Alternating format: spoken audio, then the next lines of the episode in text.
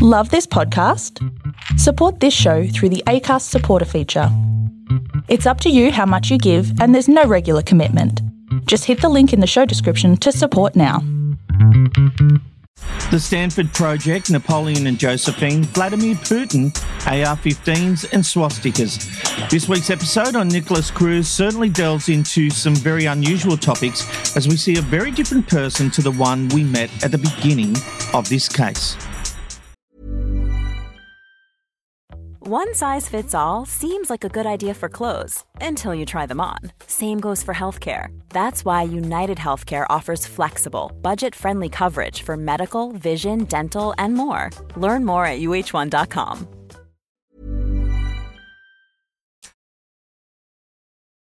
This is Monsters Who Murder, Serial Killer Confessions. Police found twenty-seven corpses. Australia's worst serial killer. You know, I didn't want to get in the car. I had to. With Amanda Howard and Robert McKnight. Hey there, I'm Rob McKnight and welcome to Monsters Who Murder, Serial Killer Confessions. Joining me as always is Amanda Howard, true crime author, criminologist and also known as the Serial Killer Whisperer. Hello, Amanda. Hello, Robert. How are you going? Good, good, good. Now, as we record this, getting closer to your next museum event on October seventh, was it? That is right. Yep, on October seventh at Parramatta Jail. So it's a whole expo that's going on, but um, I have my special wing, which is all of my serial killer stuff and my death stuff and my J F K stuff and um, all of the weird and wonderful stuff that I continue to collect over the years. Um, so, yeah, I've been working hard on that. I'm very exhausted, but we're getting there. And and if you want tickets to that, where do you go? Uh, just get me on Facebook, guys. I'm sure that there is a link, but I have no idea. But um, if you come to the M W M Facebook page or Twitter or someone, I can find you a link because I have no idea because I don't need to buy tickets. So, but just hit me up and, and, and I will send you the details, I'm sure. Very professional. Seamless. Oh, my giddy. All right, let's get back into the world of Nikolas Cruz because, as we heard over the last few weeks, Cruz was keen to speak to a psychologist and he was afforded that privilege, and they even went one better, having him interviewed by a psychiatrist, which occurred on March first, twenty twenty-two. So this is a few years after the shooting on Valentine's Day. Let's get into that. In the room is Doctor Charles Scott with Cruz. Now, there's an additional person on the edge of screen. Now, this is likely a police officer, a sheriff's de- deputy, a prison guard, that kind of authority person. They're both wearing masks because this was obviously during the time of COVID, and that will hide a fair amount of Cruz's facial expressions, and Cruz is also handcuffed. Additionally, there is only the sections that were played for the trial, and we begin with Doctor Scott asking about A R fifteens. What, uh, like...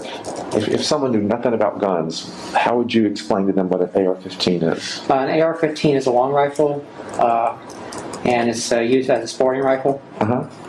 Uh, it shoots in semi-automatic uh, fire, and then there's uh, fully automatic fire. Uh, fully automatic fire is only meant for the military. Uh, no legal person is allowed to get it unless they have a firearms license or something like that in the state of Florida. All right, and so, again, what's the difference between, you know, for a complete novice, a, between a semi-automatic and a full automatic? Uh, fully automatic is continuous fire. Okay. And uh, semi-automatic is single fire. So every time you pull a trigger, you only pull once. Okay, so does that mean you have to pull for each time you fire it, or is it do yeah, it on, on, it on its own? So like that. Okay. Well, if, in fully automatic, you just hold on as long as possible until the rounds are completely empty. Okay. Wow. This is a very different Cruz, Amanda. I know we're four years on, but we've gone from that shocked, terrified and suicidal killer in the interrogations. This guy now is authoritative. He's got this authoritative demeanour about him. Yeah, and this is about if he's crazy or not, you know. So uh, if he was going to play up the demons card, this was the time to do it. But as you can see, it's not. He is, he is verbose. He is concise. He's happy to uh, talk with um. force, you know, because he knows what he's talking about when it's coming to guns. And this is about them seeing, does he understand the difference between reality and, and fiction, and, um, you know, what he did was wrong or right.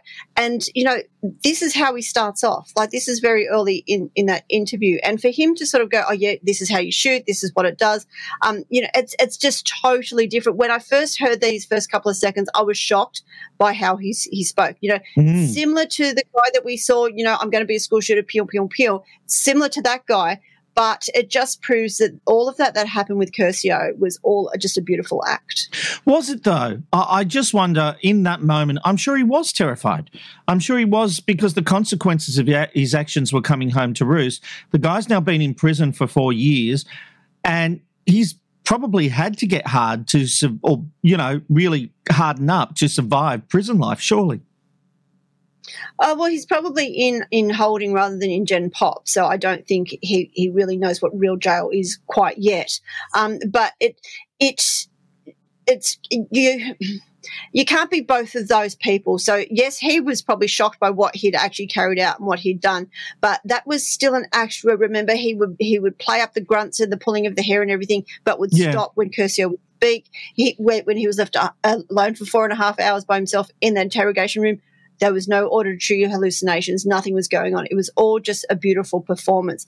We I agree with that. This yeah. yeah, no, I one hundred percent agree with that. My thinking was that, you know, there, I felt there were times in that interview with Curcio that he did seem genuinely scared, or even the times when he was by himself. We know about the axe and, and, and the demon was all bullshit and all that kind of stuff, and I'm sure we're going to go down this path net during this um, chat with the psychiatrist.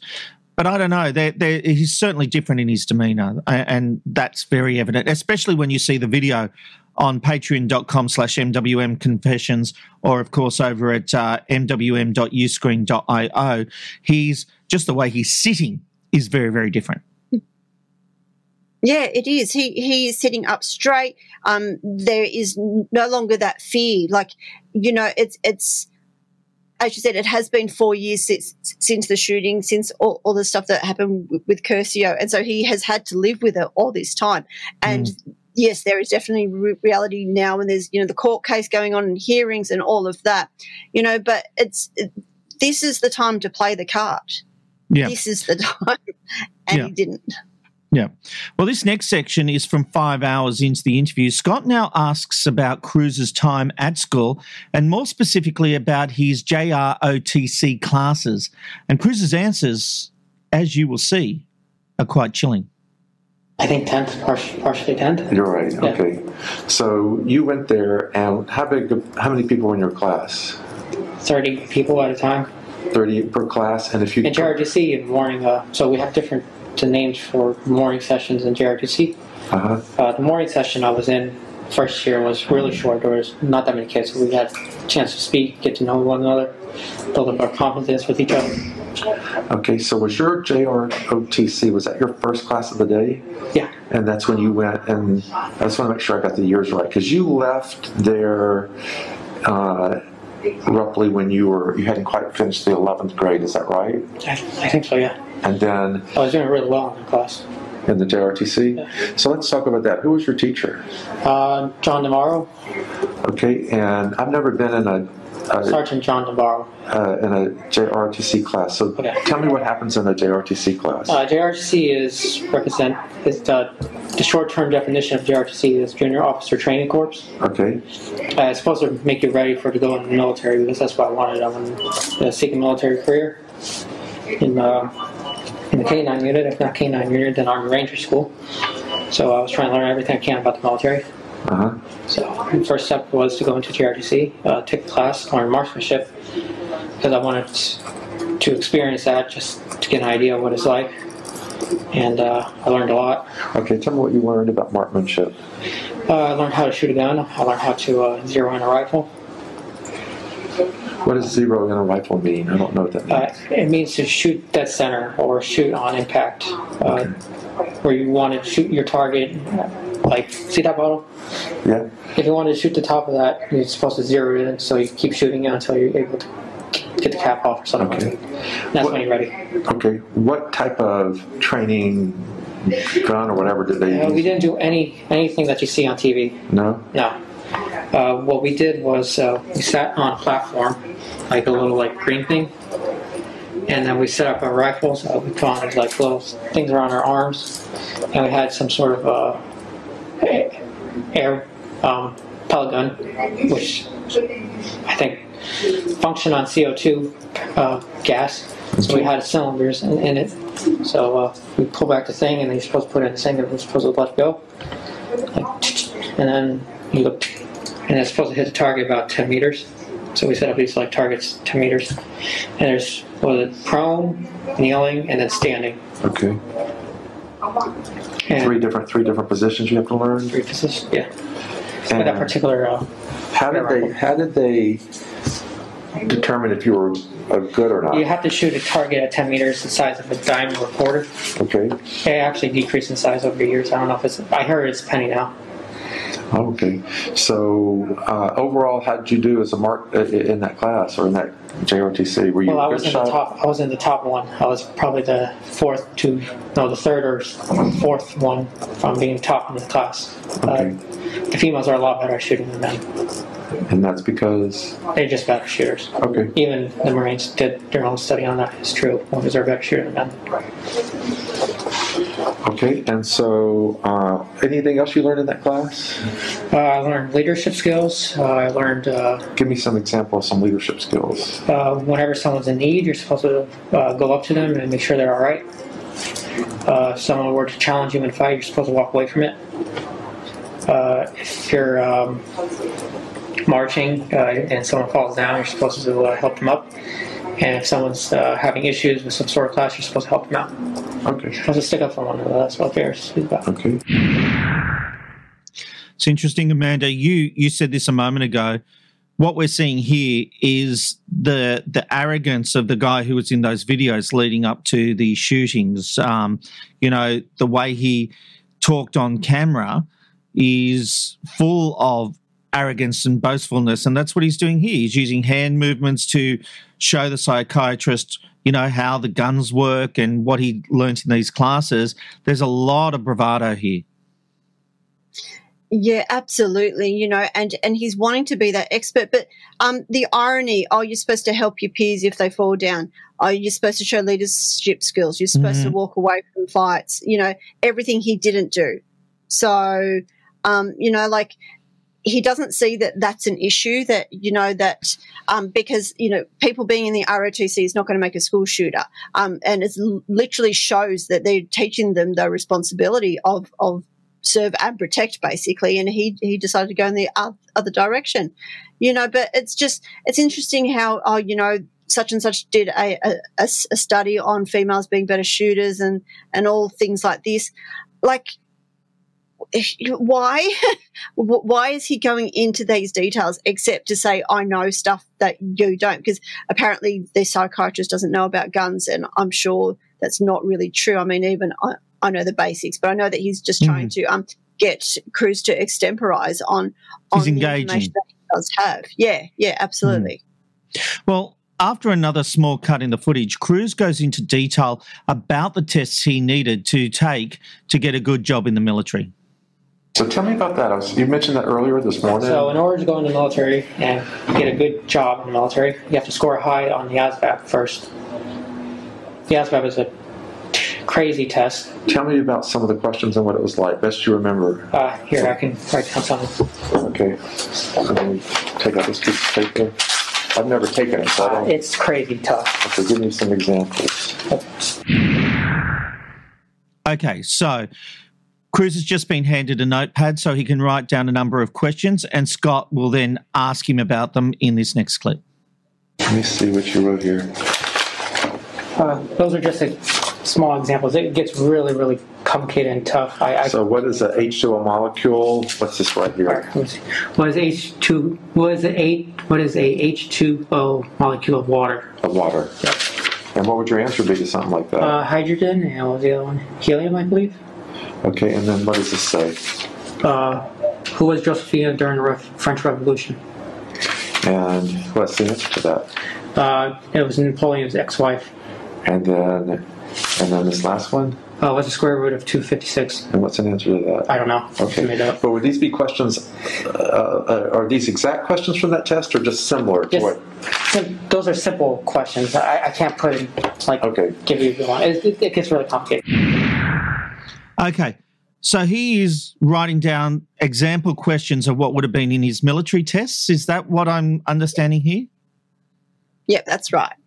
Okay. So, yeah, it's... And he got them all wrong.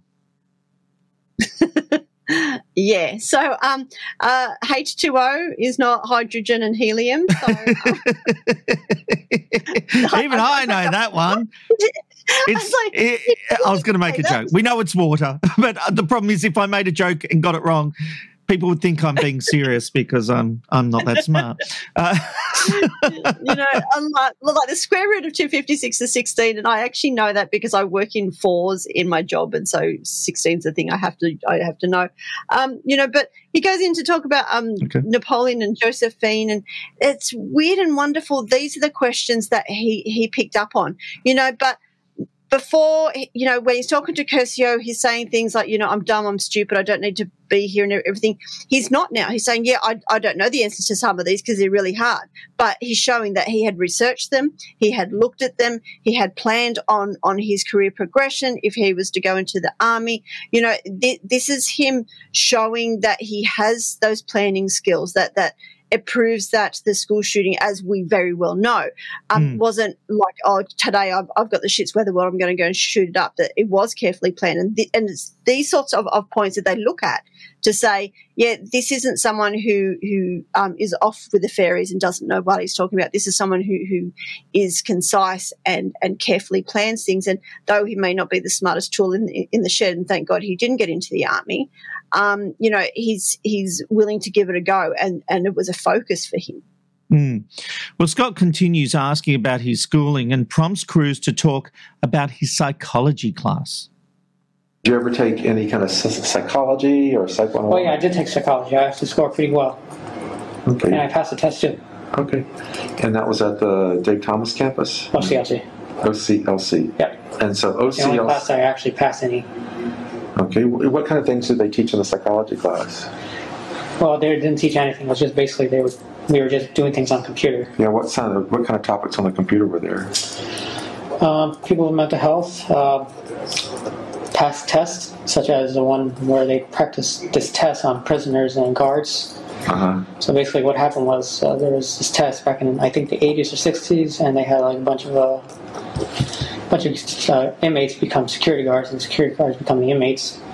And it didn't turn out well, actually. Uh, uh, security guards turned against inmates and treated them horribly, which came up with a theory that uh, if you put someone in a situation and under certain circumstances, they'll abuse that power. Yeah, it's a famous study, actually. Okay, so he seems like he knows his stuff, Amanda. He's boasted again there about doing really well. Sorry, I have to laugh at the way that he just explained the um the Stanford Prison Experiment. It's just um anyone who's done psychology knows about that because it's basically one oh one that we all Oh, know. Yes, of course. Everybody knows about that. I just didn't bring it up because I wanted to give you the uh, the opportunity to explain it. You don't you don't know? No, it's okay. I, well, I've never done psychology. It. Well, maybe you should. I read people very well. Right now I can tell you're mocking me. Yep. I don't need some Stanford uh, research paper to tell me that. Thank you very much. I got street yeah, smarts.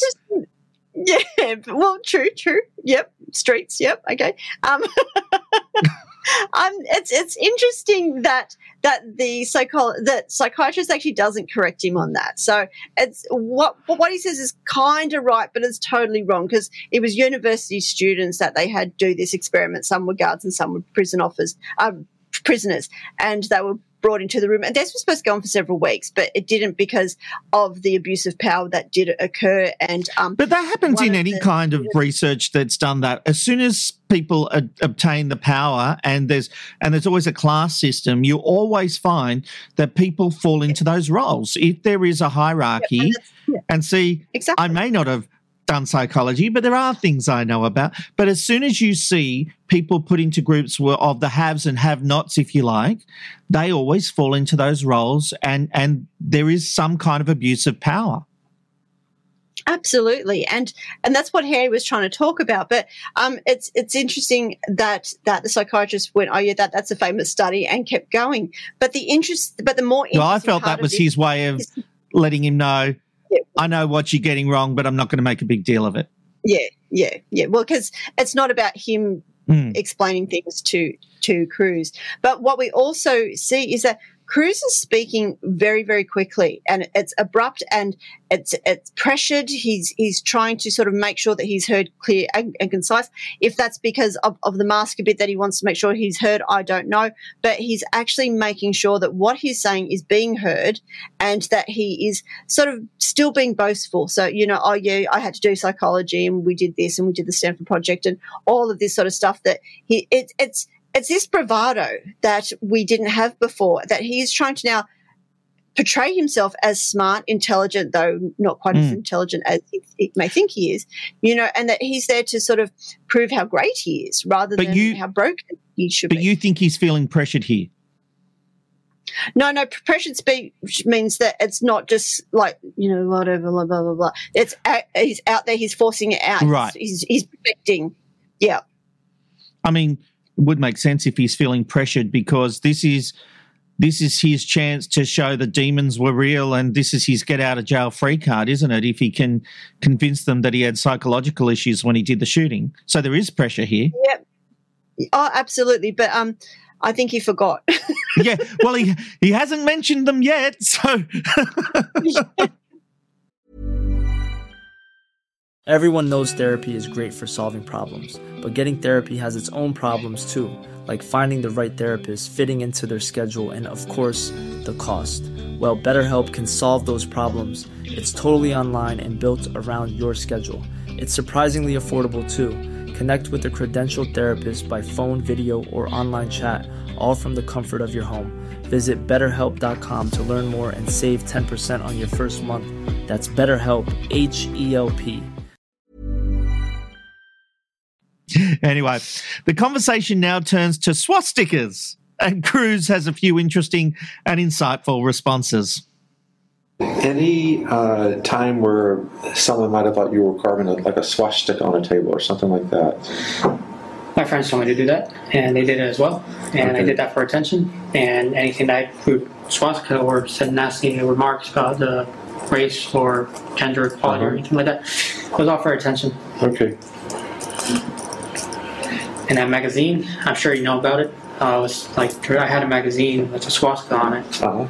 for my A R. Yeah. Uh, I didn't write that at all. Where'd that come from? Jameson Todd told, uh, asked me if he wanted to uh, draw a swastika on it, and so I said sure. Okay, so he, he I didn't drew, think any of it. So he drew the swastika on the magazine. Yeah.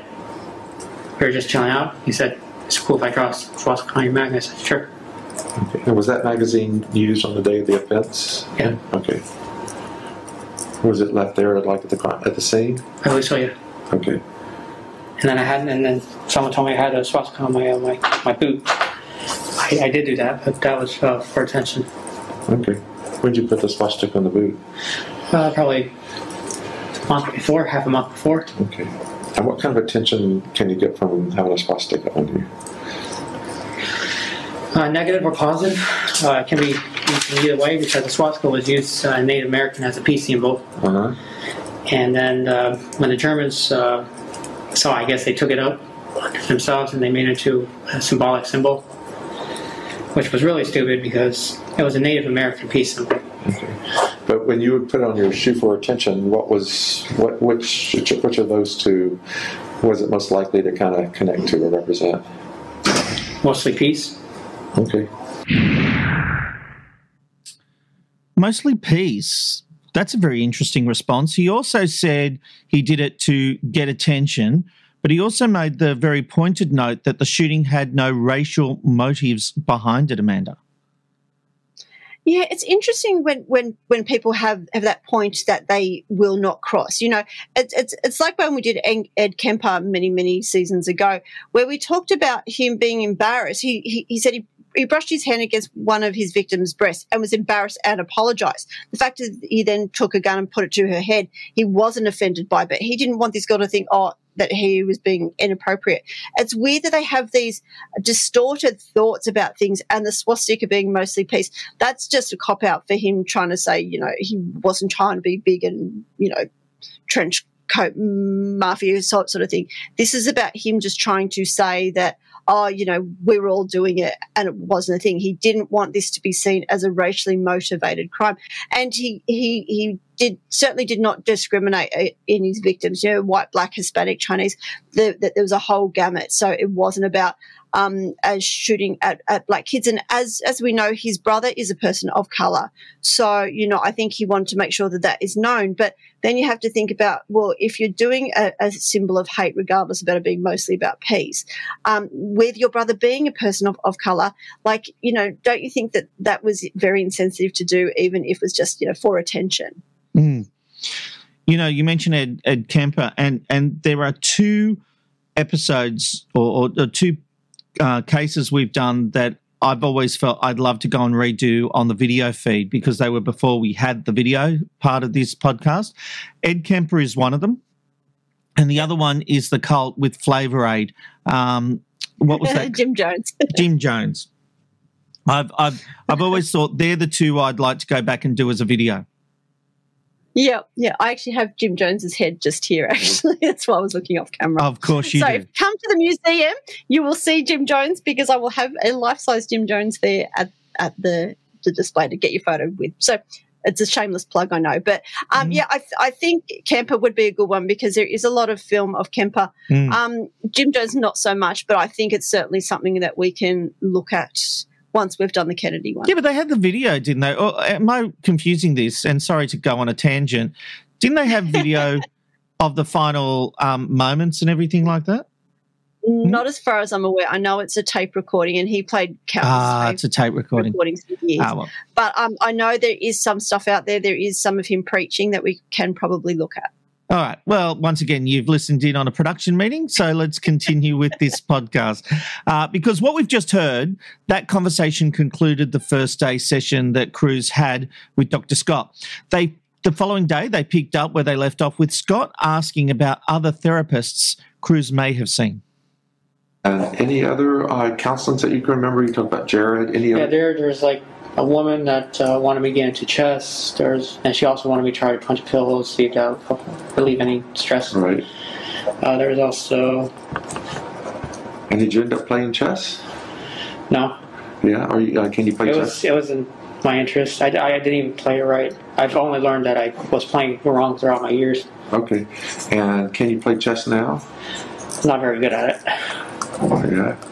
Uh...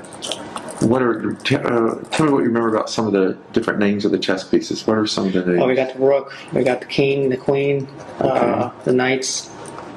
What was the other one? Uh, I forgot what. Um, bishop. Okay. And the pawns. Okay, that's that sounds like all of them. And uh, can they? Can they? Do they move in different ways? Yeah, they move in different ways. Okay. Uh, the knight goes uh, di- like in, a, in like an L form. Okay. The king goes pretty much anywhere, but only one spot at a time. The queen can go anywhere on the chessboard. I think the bishop goes sideways, and then the, the rooks just go up or left and right. Okay. I think that's about it. Uh, do they allow you to play chess in here at all? Yeah. And who do you get to play chess with? Uh, my um, my psych doctor. Okay. And uh, are you able to, uh, how, how do you do? Terrible. Terrible. I think he's cheating something. How do you mean? Huh? He, he always uses his queen. He always uses his queen? Yeah, he always uses his queen. What does that mean? I don't play chess, so. So the queen is probably the most powerful piece on the board, so he uses that a lot, and he always gets me with it. Okay. And then we play Uno, and I usually crack up jokes with him. It's, it's pretty fun. Okay. And which doctor is this? What's his name? Uh, Doctor K. How do you spell last name? Uh, K, you said? Yeah, I call him Doctor K. I, I, don't, I can't pronounce his full name. Okay. Is he a treating doctor here? Yeah. Okay. Um, that all sounds pretty right about the chess. Uh, we, I feel like we're we're asking questions. Why do we care if he's playing chess and who he's playing it with? Um, well, I don't know anything about chess except for what I learned in the first episode of Queen's Gambit, so I learned nothing. um, it's, I think it's about them seeing his thought processes. So when you play chess, it's a game of strategy and planning, and I think that's ah. where, you know, they're trying to see, you know, does he know how to play a few a, a few steps ahead? Because we really know that he only planned the school shooting up into the shooting. I, we don't really think he thought after that. So um, it, then it's it, it become about voices. So I think it's them looking at what he sort of um, lied about to Curcio when he was saying, you know, oh, I didn't look into anything and I don't know. And yet we know he was looking at um, at the Aurora cinema shooting, um, that he had looked at um, the Columbine kids. He, he was playing pumped up kicks, which is now in my head again, um, you know, and all of this planning that he did for months and months and months. So this is now teasing that out, because this is now what we find out that Curcio didn't know that first night. So mm. um, it's it's about just seeing what he thought, and obviously he prefers to prefers to play Uno, and I get that because I do too. Well, as you said, it's all about planning. That's where Scott is taking the interview, as he next asks Cruz about planning the shooting. And so you shared with me that you had this thought about shooting up the school. Uh, For a very long time. Uh, when did it first, and we talked about this earlier this morning, but when did the idea first pop in your mind, or you first uh, think about it? fourteen, thirteen Age thirteen or fourteen? Yeah. And what was it at age thirteen or fourteen again that this that thought came up? Was it when you were reading the books that we were talking about? Yeah, I was yeah, reading books. Okay. Stuff, yeah. And... Uh, did it ever go away, or did it kind of come and go? Uh, come and go, uh, pop up in my mind one time and just disappear for the next. What seemed to make it come and what seemed to make it go? When I saw uh, violent videos on YouTube. Okay, what kind of violent videos did uh, you see? War videos, Syrian war videos. And did that make it more go up or more yeah, go down? More go up. Okay. And then I watched documentaries. Okay, what kind of documentaries? Uh, Columbine Massacre documentary. Right. Uh, I think it was forty-two hours or something. Uh-huh. Uh, there was another, same thing, uh, but with uh, Virginia Tech. With Virginia Tech? Yeah, yeah, Virginia Tech. And there was one on Elliot Rogers. Do you remember if you ever kind of searched out on the internet ways to to do a school shooting? Yeah. Uh, I did my own research. Yeah, tell me what research you did. I looked up on Wikipedia. I studied mass murderers and how they did it, uh-huh. like their plans and their, what they got and what they used. And what did you learn from that kind of study? Uh, I learned that the Columbine shooters, they had uh, three guns that they used. Uh, they used uh, High Point nine ninety-five, uh, regular. Uh, they used a, what was it, a, sh- a double barrel shotgun, cut down, pistol grip. Uh, they used another shotgun, and they used a Tech nine. I learned that from there. I learned the uh, Virginia Tech shooter, uh, he had a tactical vest, and he had two uh, pistols, uh, Glock. Glock nines, I think. I can't remember. I don't remember what brand, but uh, he, he went to the gun range and he uh, sighted them in. Okay. And, and I learned about uh, Aurora Borealis. Uh, guy used a Smith and Wesson M P fifteen four two, and how I know he did use it, it doesn't even say on Wikipedia, but it actually shows the brand on on the police uh, documents. Okay. And so you could figure it. You figured that out. Yeah, what he used. Yeah. And when you said Aurora Borealis, uh, movie theater shooting in Colorado. Yeah. Yeah. Okay. James Holmes? Yeah. Yeah. It's always interesting, isn't it, that um, this what leads violence? Is it what you see that starts you on a violent low uh, road, or is it already within you? This guy went looking for information. It wasn't because he saw this information that made him a killer, Amanda. He went looking for it. Yeah, absolutely. And it, it, all, all of his, his discussions there, all the violent films, you know, created this. That's a load of bullshit. Now, completely. I do talk about, I do talk about that. Um, they can entice you, but they can't create you. So, yep. As I always say, I watched Silence of the Lambs and I wanted to be Clarice Starling. Someone else will watch Silence of the Lambs and want to be Buffalo Bill. I mean, this is what happens, and it's not because I I was a good person and wanted to go in this, and they're a bad person that go into that. It's how they see themselves. So, you know, I look at Columbine from a very different angle than to what he, he would look at it from, you know, and, and that's what it is. It's it's about what you select, because that's what you want to see. You you look at what you um, want to have encouraged in your life. You know, if you want to get fit and healthy, well, then you watch fit and healthy things. If if you want to go dark and horrible, you go and watch things about the Holocaust and horrible things like that. It's about, as you said, it's about going looking for what you want that will encourage you. But this was this was his plan. He knew he was going to do this. This this wasn't created by him watching, um, you know, World War Two films. This is yep. what was in him. And I have to have a laugh because he caught the Aurora shooting, the Aurora Borealis shooting, and that just made me laugh a bit because that's a bit stupid. But um, that's just my humor. I'm sorry. Oh, we like your humor. That's why we're here. All right. Scott further delves into what Cruz gained from his research, and his responses are just horrifically real, knowing exactly that we know how the shooting played out. So I'm talking about the days leading up oh. to the school shooting. You, talk, you were talking Yeah, about- I already had the magazines. I had all the ammunition. It was just there. I so it was already there. It was already there. I just didn't have anything to do with it. So nothing special. You had to go out and buy it a couple days beforehand? Okay, you already had it? I already had it. It was just the ammunition that I didn't have, so... Okay, and so one thing is you got you had this vest and you put the ammo in. What else did you do?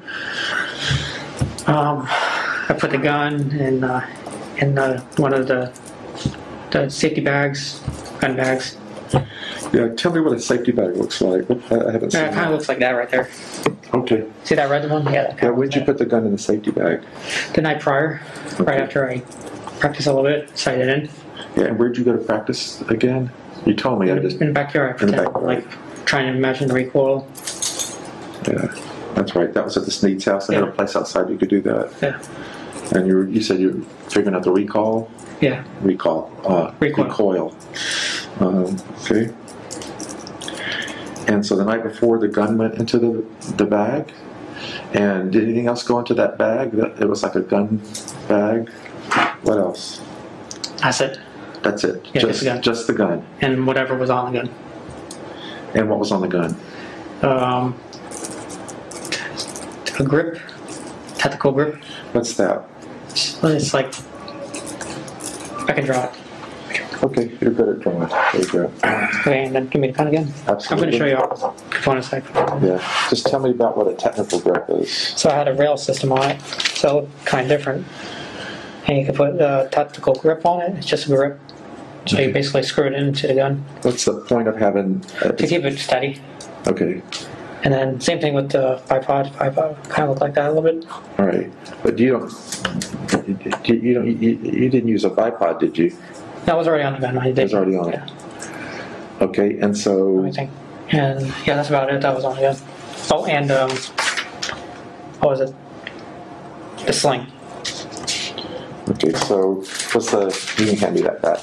Was the tactical grip already on the gun, or did you put it on the night before? Or it was already on there for a while. On, for a while, and the sling was on there. Yeah, as well? I just recently put on the bipod.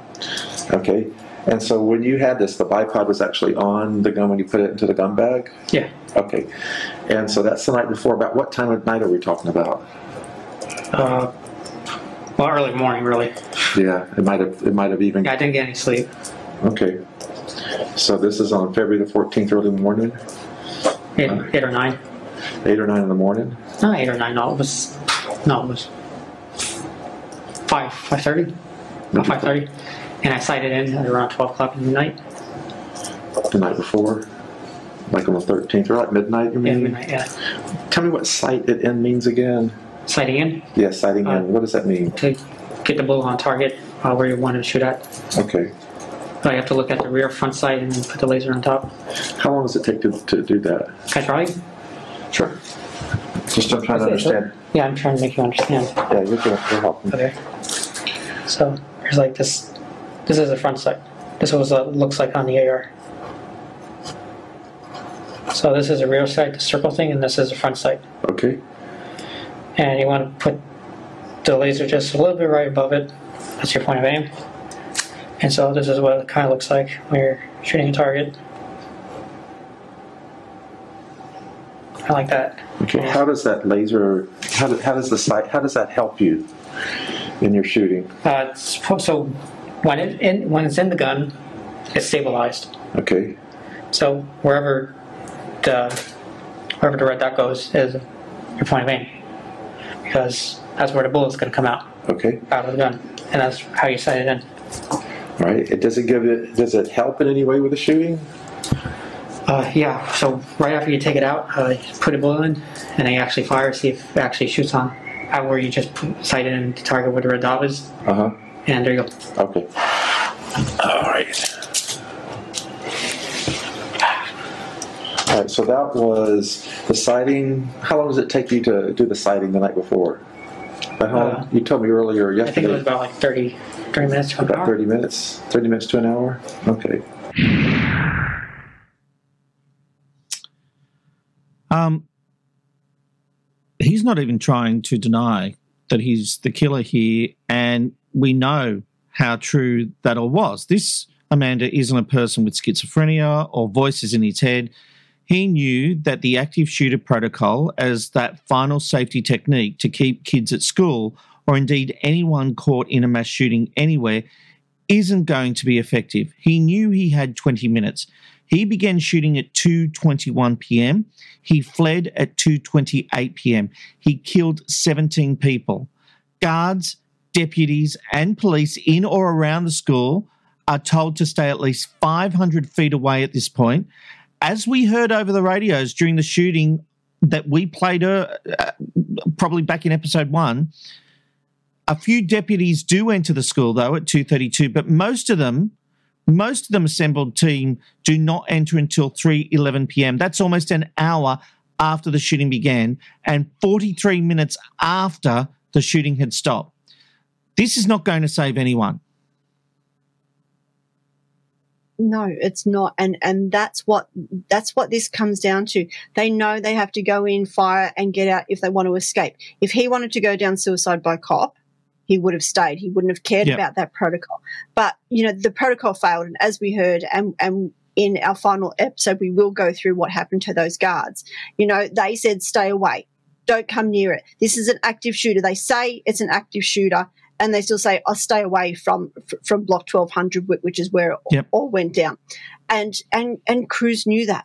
This is him showing how he he wrote his list. He knew what he needed to do. He knew he had to keep to a time frame. He knew that that was the time that the kids are going to be coming out of classrooms. He knew to, to do the fire alarm to, to get the greatest maximum population of, of kids there.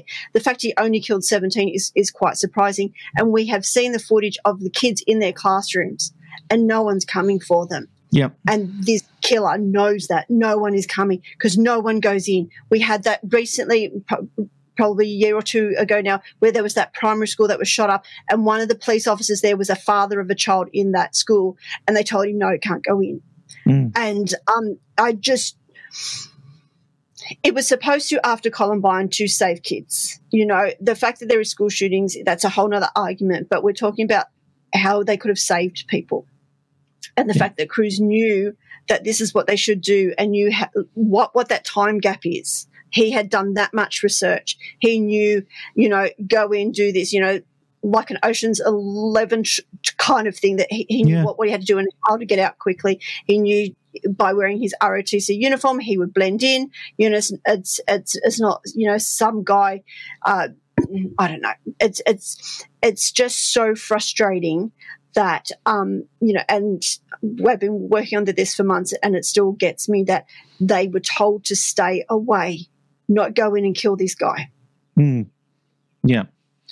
Well, the interview skips again and Scott takes the conversation into the pre-planning of the shooting. So I'm talking about the days leading up oh. to the school shooting. You, talk, you were talking. Yeah, I already had the magazines. I had all the ammunition. It was just there. Was, so it was already there. It was already there. I just didn't have anything to do with it. So nothing special. You had to go out and buy it a couple days beforehand. Okay, you already had it. Already had it. It was just the ammunition that I didn't have. So. Okay, and so one thing is you got you had this vest and you put the ammo in. What else did you do? Um, I put the gun in uh, in uh, one of the the safety bags, gun bags. Yeah, tell me what a safety bag looks like. I haven't seen it. It kind of looks like that right there.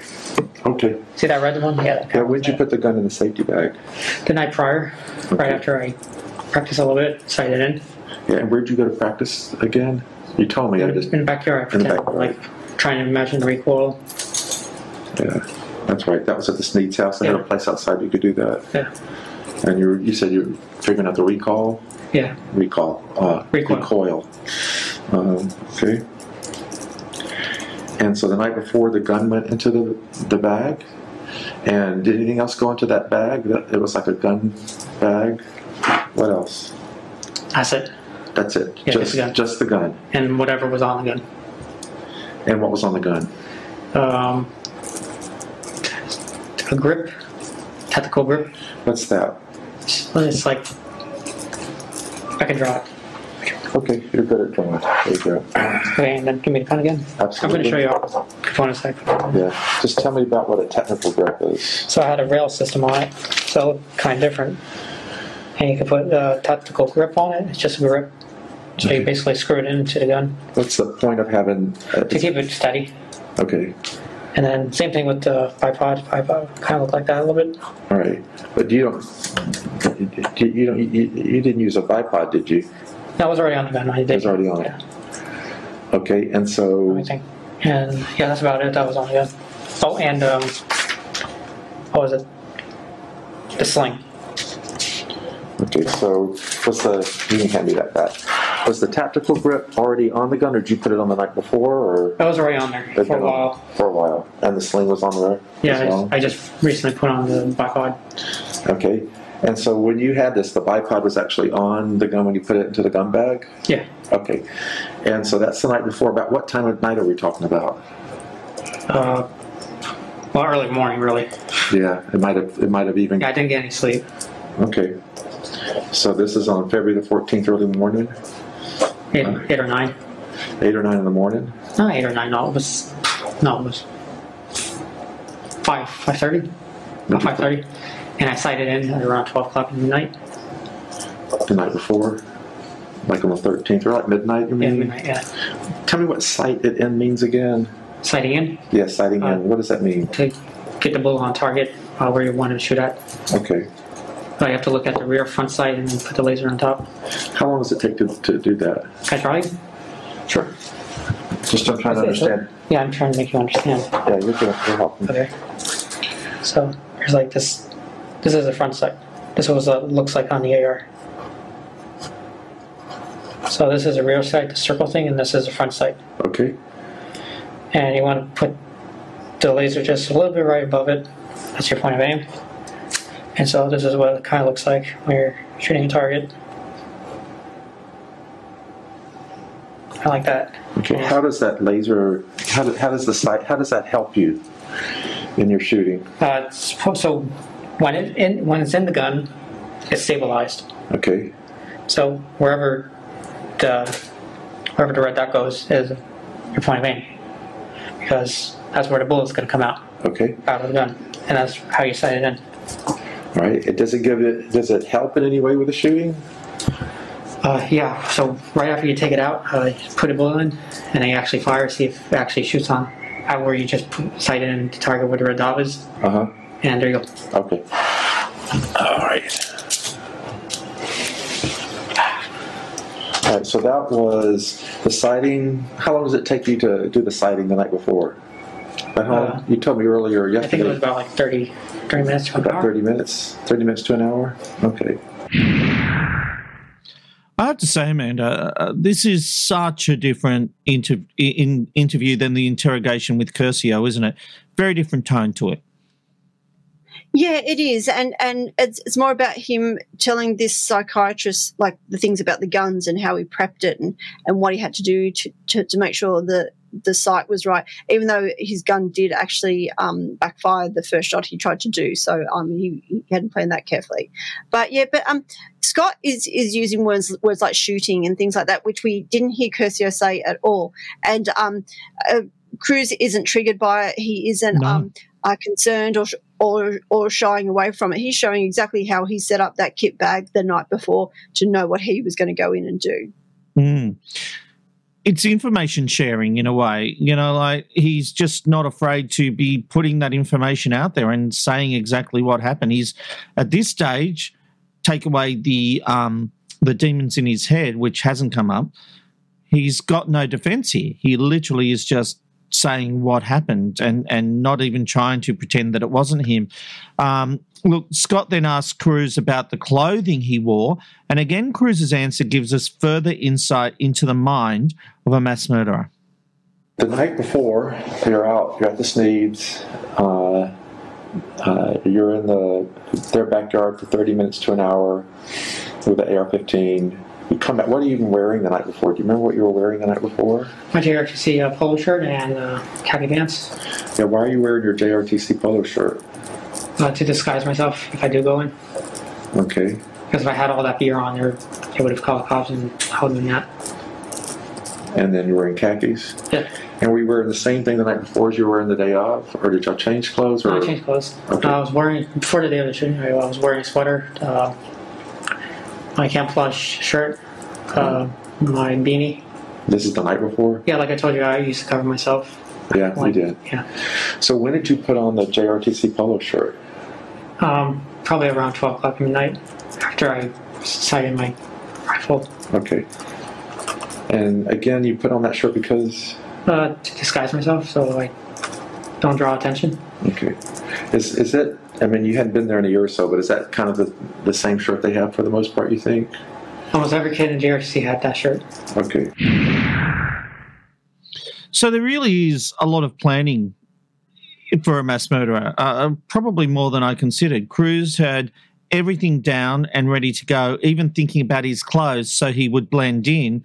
As you've said, Amanda, he planned everything right up until the shooting, planned it seemingly pretty well, but didn't think about afterwards. Yeah, I mean, he, he probably thought it might have been likely that he, he would go down in, in gunfire, but, you know, we just heard, heard that he knew that, that he had to get in and out because of how long this active shooter thing works. So, you know, and he knew that by wearing his R O T C uniform that people wouldn't look twice at him. Mm. Like, most of the kids, well, some of the kids would have known him because he did go to go to that school. And even one of the security guards had said, Cruz is heading over, over to the twelve hundred block where the bag, like, you know, he, he, he could have been taken down well before. That's why they have security guards there. Um, you know, but, but yeah, he, he's, he's going into everything that, that he packed, that he had to get it all going. We know that he, he, he had pumped up kicks playing. We know that he was looking at, at, at violent, um, shootings to see how they'd all go down. But yeah, he, he, he dumped the bags and everything as he left because obviously that would have made him stick out a bit. Mm. But, you know, he just, he knew that he had to blend in. He knew he had to do this in a certain time. He had done all of that planning, you know, and, and we think that these are crimes of passion, you know, it's, it's, it's the re- rejected kid, but it's not. He had been planning this for a long time. Once he had his target, he was right to go. You know, he also said he didn't sleep the night before.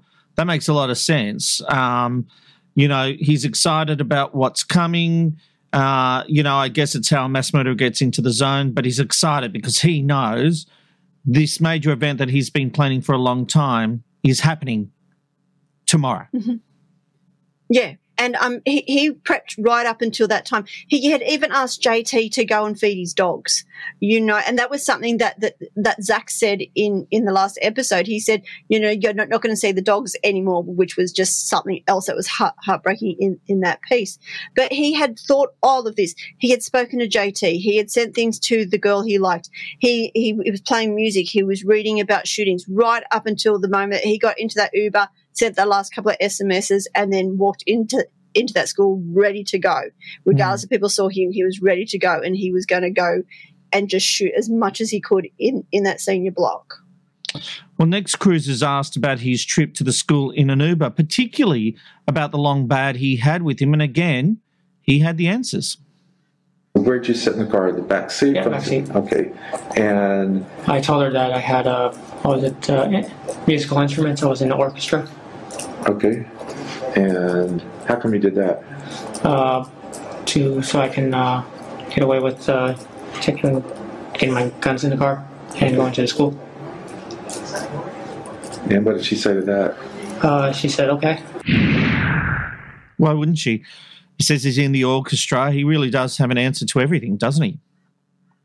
He does. And, you know, she she didn't even go, oh, I don't know, you know, and, and I feel so sorry for her because she was sort of put into this horrible um, event and just by doing her job, you know, it's mm. just it's just crazy. But, yeah, he's, he he seems to be, you know, charming and, and, and disarming that he could actually say, oh, yeah, you know, he had that answer before she said, what the hell's that, you know. Mm. She did not get the, the, the hint that he was a um, – a school shooter. She she sort of, you know, judged him as, you know, a kid in in the orchestra. You know, it, it makes perfect sense. And unfortunately, that that that wasn't the truth. But he was mm. ready with that answer in case she, he was asked. Yeah, and Scott continues with Cruz's journey. Now he's arrived at school. Now what? Once you get to school, uh, what's your next step?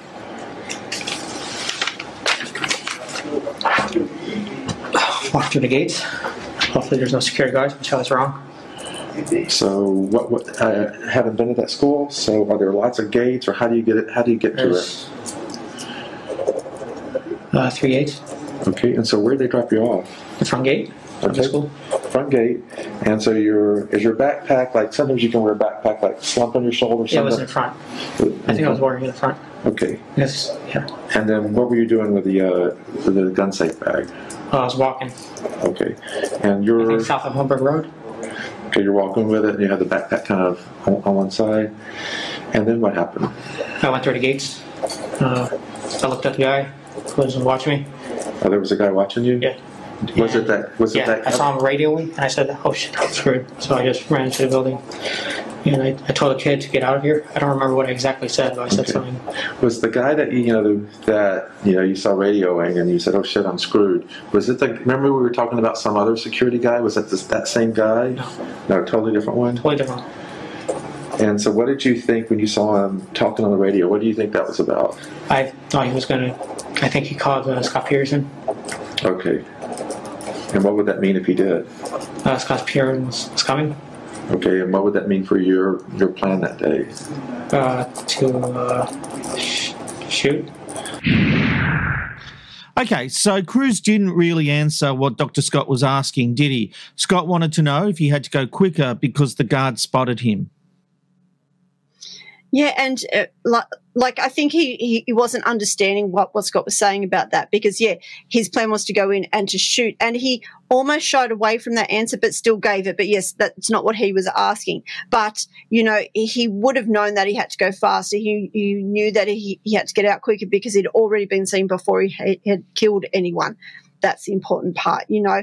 Um, but you can literally hear his disappointment, you know, um, but – at the same time, you know, this is a non-student with a big kit bag. Yeah.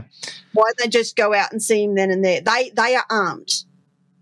Well, they're armed just and don't... they are supposed to go and save lives, aren't they? You know, there's seventeen people who didn't make it because of their inaction.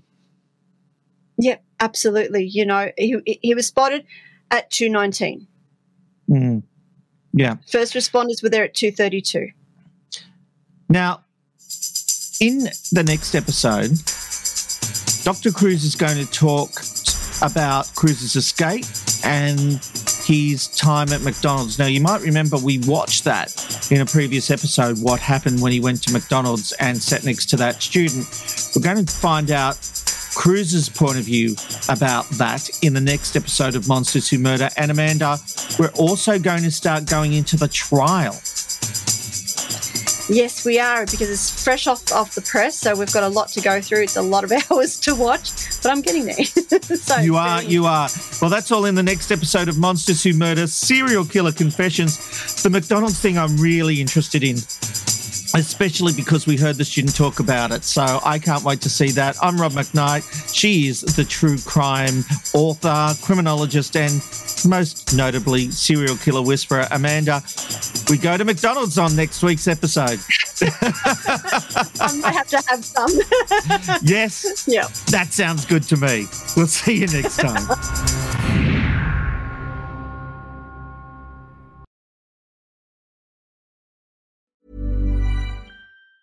Planning for your next trip? Elevate your travel style with Quince. Quince has all the jet-setting essentials you'll want for your next getaway, like European linen, premium luggage options, buttery soft Italian leather bags, and so much more. and is all priced at fifty to eighty percent less than similar brands. Plus, Quince only works with factories that use safe and ethical manufacturing practices. Pack your bags with high-quality essentials you'll be wearing for vacations to come with Quince. Go to quince dot com slash pack for free shipping and three sixty-five day returns.